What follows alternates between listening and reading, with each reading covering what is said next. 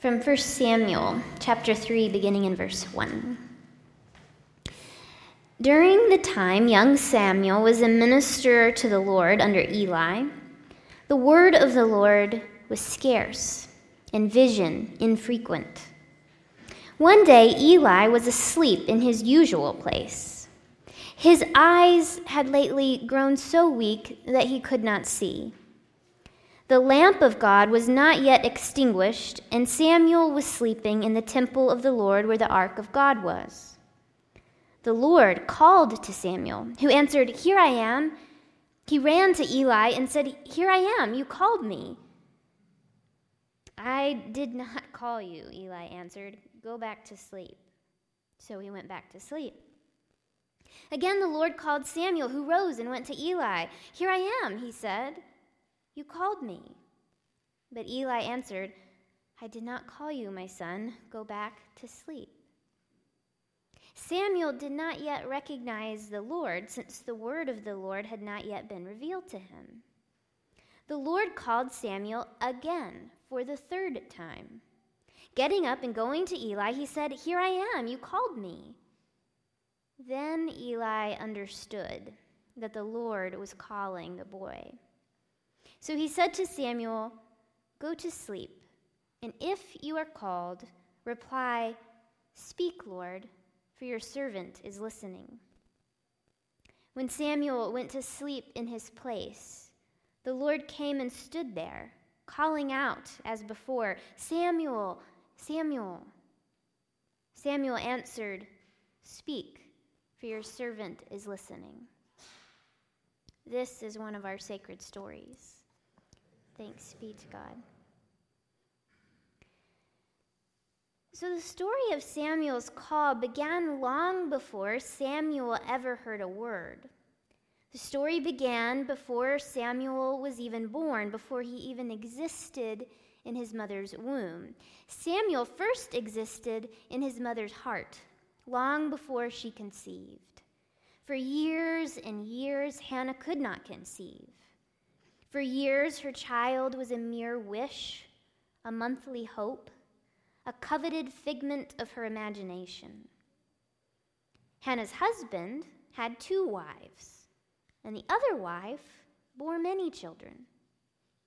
So imagine the pain of infertility, compounded by children born under your own roof, running around the house, bearing your husband's name and your husband's resemblance while you remain childless.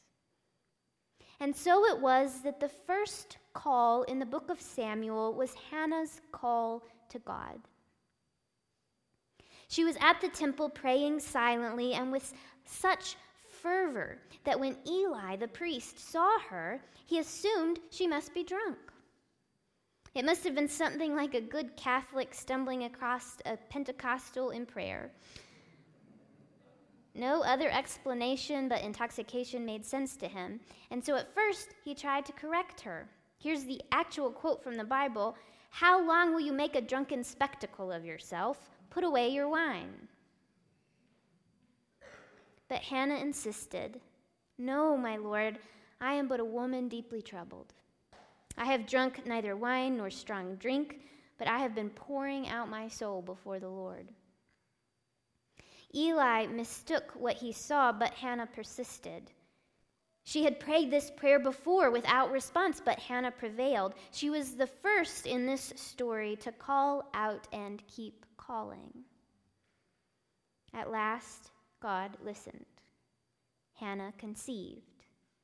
Samuel was born, and true to the promise she made in the temple that day that Eli thought she was drunk, Hannah dedicated her firstborn to the Lord. She told her husband what she was going to do with Samuel, and he answered her, Do what you think is best. So after Samuel was weaned, Hannah traveled back to the temple, back to Eli, and left Samuel there to serve the Lord. And every time she returned to the temple, she would bring Samuel a new garment she had sewn for him. Given the spiritual fervor of his mother, it is no wonder that young Samuel was prone to hearing God's voice. Samuel was not around for the years of infertility. All he knew was his own story, how his birth was the result of a God who listened and a mother who prayed. Aside from his miracle birth, there didn't seem to be a whole lot of divine activity going on in Israel. Our story today began this way the word of the Lord was scarce and vision infrequent. Communication between God and God's people had just about dried up. It's so interesting to me what the narrator says next. Quote, Eli was asleep in his usual place his eyes had lately grown so weak that he could not see. The lamp of God was not yet extinguished. The narrator describes physical realities. One, Eli was asleep. Two, his eyes were weak. Three, the lamp of God was not yet extinguished. But perhaps each physical reality pointed beyond itself to a spiritual reality. One, Eli was asleep. Two, his eyes were weak. But three, the lamp of God was not yet extinguished. The imagery seems too poignant to miss. In a time when God's word was scarce and vision infrequent, God's priest was asleep and weak in the eyes. We also know from 1 Samuel chapter 2 that God was not too pleased with Eli's leadership because his sons, who also served as priests, were very corrupt. But despite the corruption and the lack of vision, the lamp of God, the light of God, though burning low, was not out. The scene is set. The scene was ripe for someone, perhaps someone new, to wake up, to hear, and to see. And that is exactly what happened. Young Samuel was awakened in the night by a voice calling to him. Naturally, Samuel assumed it was Eli, and to Eli he ran. Eli, we can imagine, was a bit perturbed at being woken up from his sleep. I did not call you, go back to sleep. Three times Samuel heard a voice and ran to Eli. On the third time, Eli woke up and realized what was afoot. To Eli's credit, despite his old age and his declining vision, and despite the lack of guidance he'd given his own sons, Eli became aware that God was speaking. And he became for Samuel a spiritual guide, that person in Samuel's life who could suggest with some authority hey, maybe this thing you're experiencing, this nudge, this sound, maybe it is God. Everyone needs an Eli in their life. This is not just a story of how the light went out in Eli and found its way into Samuel. It's a story of how Eli fanned the flame in Samuel. How Eli did not just fade from the scene or bow out of the story, but took an active role of encourager. Notice that Eli did not suggest to Samuel what God might have to say. He did not launch into a long story about his own encounters with God. Instead, Eli entrusted Samuel to God's voice. He told him to go back to bed and listen.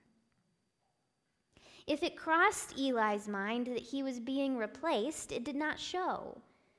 Instead, Eli fostered this blossoming conversation between Samuel and God, and by doing so, Eli gave Samuel a great gift because he did not deem Samuel too young to hear from God. He did not discount Samuel in favor of his own sons.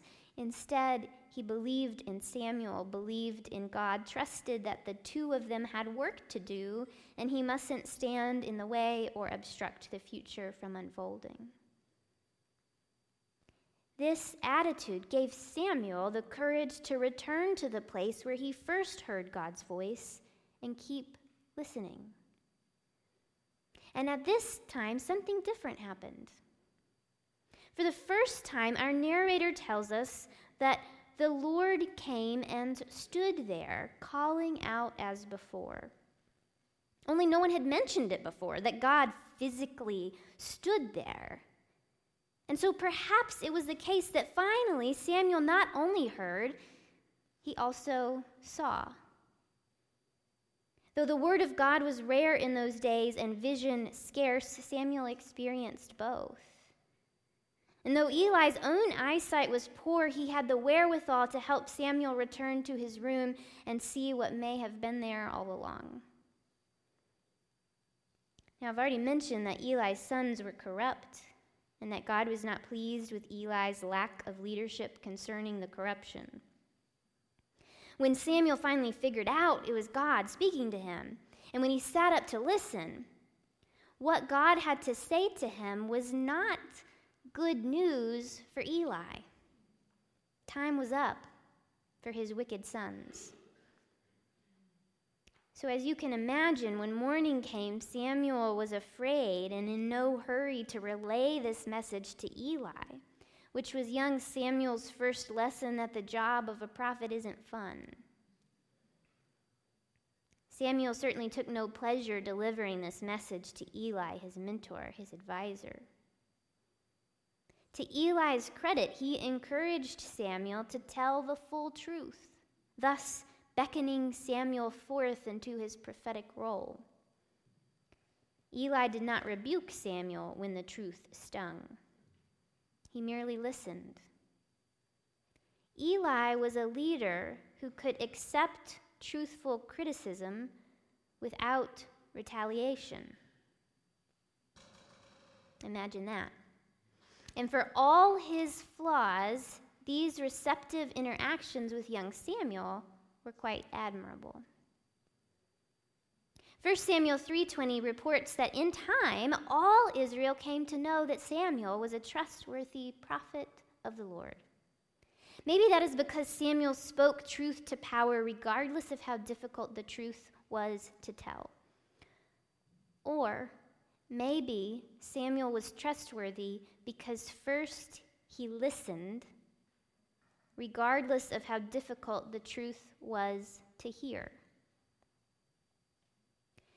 In a world of hasty reactions, in a time where our frustrations are high and our fuses are short, what would it be like to sit through the long night listening for God? What would it be like to live like a prophet, that is, to speak only after you have received the inspiration to do so? The power of a prophet is not in their biting critique of the status quo. The power of the prophet is their capacity to hear God. When God's word is scarce and vision infrequent, the prophet is the one who sees and hears. It takes a while to really hear. So if you're in a big hurry, it's not going to happen. It takes a while to really hear, so if you make snap judgments, it's not going to happen.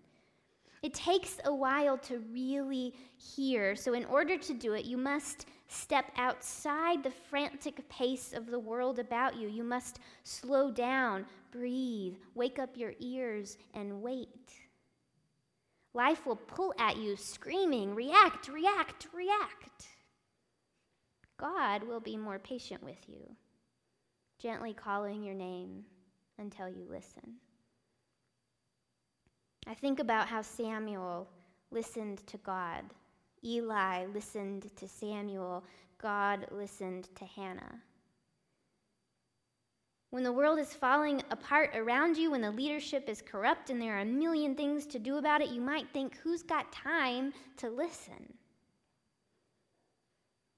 But perhaps listening has never been so crucial. Perhaps listening is the first step to changing the world Perhaps God is calling you, calling you to listen.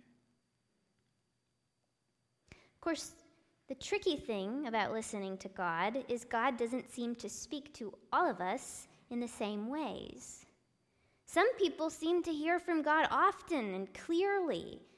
Others aren't sure if they've ever really heard from God. Some of us have been convinced we heard from God only to find out later that perhaps we were wrong. Some of us have been abused by people who claim to hear from God but speak lies. Some hear from God audibly, others get a sort of quiet nudge, others have a feeling. Some of us are certain we've heard from God, while others of us feel it's all a guessing game or even perhaps a bit of make believe. When in doubt, begin here. Sit still and listen to someone who is oppressed. This is where God begins, so it's a pretty good place to start. Listen to a mother who is being deported and separated from her children. Listen to a poor man working a minimum wage job and trying to feed his family. Listen to a survivor of sexual violence. Listen to a refugee grieving the loss of a homeland. Listen to one of the rejects knocking at the door, asking to be let back in. Listen to the Hannahs of this world praying in desperation. If you don't know how to listen to God, listen like God and see what happens. Listen like God listens. Listen to the cries of the oppressed and see what you hear. For though the word of God seems scarce and vision infrequent, I trust that among the least of these, the lamp of God burns on, always burns on. Amen.